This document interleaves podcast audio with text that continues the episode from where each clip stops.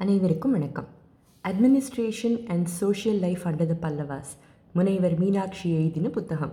அப்பப்போ ரெஃபர் பண்ண எடுத்து வச்சுக்கிற பழக்கம் உண்டு தான் பகிர்ந்து கொள்ள பல விஷயங்கள் இருந்தாலும் தொண்டை மண்டலத்தை ஆண்ட பல்லவ மன்னர்கள் குடிநீர் மற்றும் பாசனத்துக்காக எத்தனை குளங்களையும் வாய்க்கால்களையும் கட்டி வச்சுருக்காங்க. இத்தனை நீர்நிலைகளுக்கும் என்ன ஆச்சு அப்படின்னு நினைக்கும் போது மனசில் ஒரு பாரம். ஒன்று திரையநேரி. காஞ்சிபுரம் பக்கத்தில் இருக்கிற தென்னேரி. ரெண்டாம் நந்திவர்மனோட காசாக்குடி சாசனத்தில் இதை பற்றி குறிப்பிட்டிருக்கிறதால இது அவன் காலத்துக்கு முன்னாலேயே உருவாக்கப்பட்டிருக்கணும் இல்லையா? ரெண்டாவது மகேந்திரவாடியில் இருக்கிற மகேந்திர தடாகம். முதலாம் மகேந்திரவர்மன் எடுப்பித்த மகேந்திர விஷ்ணு கிருஹம் அப்படிங்கிற குடவரை கோயிலோட தடாகம்.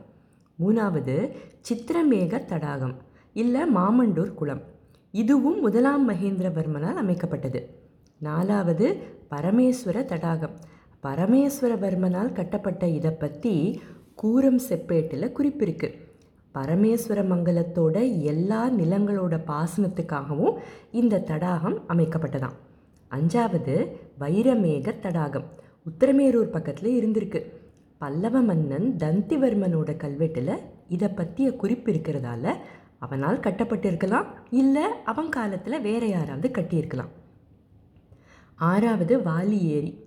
தந்திவர்மன் காலத்தில் வாலி வடுகம் அப்படிங்கிற கலிமூர்க்க இளவரையனால் கட்டப்பட்டது. இதை பற்றிய குறிப்பு புதுக்கோட்டை மாவட்டத்தில் இருக்கிற குன்றாண்டார் கோயிலில் இருக்கிறதா சொல்லுவாங்க. ஏழாவது மார்பிடுகு ஏரி.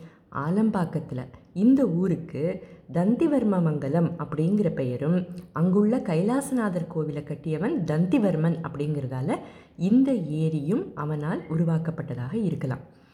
எட்டாவது வெள்ளேரி மற்றும் தும்பனேரி குடிமல்லம் பக்கத்தில் இருந்திருக்கு. ஒன்பதாவது காவேரிப்பாக்கம் ஏரி தெள்ளாரெறிந்த நந்திவர்மன் அதாவது மூன்றாம் நந்தியோட காலத்தில் கட்டப்பட்டதாக இருந்திருக்கலாம்னு சொல்கிறாங்க பத்தாவது கனகவல்லி தடாகம் வேலூர் கூற்றத்தில். அடுத்தது வட ஆற்காடு மாவட்டத்தில் இருந்த சக்கர தீர்த்தம்.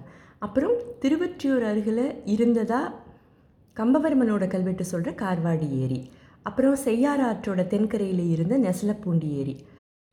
இவற்றை தவிர வாய்க்கால்கள் மதகுகள் கிணறுகள் இந்த மாதிரி நிறையா ஆயிரத்தி தொள்ளாயிரத்தி எழுபத்தி ஏழில் இந்த புத்தகத்தை வெளியிட்ட போது சிலவற்றை தவிர அத்தனை நீர்நிலைகளையும் அடையாளம் கண்டுக்க முடியல அப்படின்னு சொல்லியிருக்கார் முனைவர் மீனாட்சி. ஆயிரத்தி தொள்ளாயிரத்தி எழுபத்தி ஏழுலேயே அந்த நிலைனா இருபது இருபதோட கடைசியில் இன்றைக்கி நம்ம போனால் அந்த நீர்நிலைகளை எல்லாம் கண்டுபிடிக்க முடியும்னா நீங்கள் நினைக்கிறீங்க? வற்றாத நதிகள் இல்லாமல் மழை நீரை மட்டுமே நம்பி இருக்கிற தொண்டை மண்டலத்தோட நீர் வளங்களை எப்படியெல்லாம் பாதுகாத்திருக்காங்க பாருங்கள் இந்த பல்லவர்களுக்கு அப்புறம் வந்த சோழர்களோ ஏரி வாரியம் அமைச்சு தூர் வாரி என்னெல்லாம் செய்ய முடியுமோ எல்லாத்தையும் செஞ்சு தான் இருக்காங்க. இத்தனை செஞ்சும் பல்லவர் காலத்தில் தொண்டை மண்டலத்தில் பஞ்சம் ஏற்பட்டிருக்கு. வாசி தீரவே காசு நல்குவீர் அப்படின்னு சம்பந்தர் பாடி பல்லவர்களோட ஆட்சியில் இருந்த திருவேழிமிழலையிலிருந்து இறைவன்கிட்டேருந்து காசு பெற்று மக்களுக்கு உதவி செய்தாராம். இதை பற்றி நீங்கள் எல்லாரும் கேள்விப்பட்டிருப்பீங்க. நீர் மேலாண்மை பற்றி நிறைய இப்போ பேசுகிறோமே அன்னைக்கு நடந்த நீர் மேலாண்மையெல்லாம் எப்படி இருந்தது அப்படின்னு கற்றுக்கிறதுக்கான முயற்சி நம்ம எடுத்திருக்கோமா? குழந்தைங்களுக்கு சொல்லிக் கொடுக்க வேண்டாமா? முடிவில்லா தேடல் தொடரும்.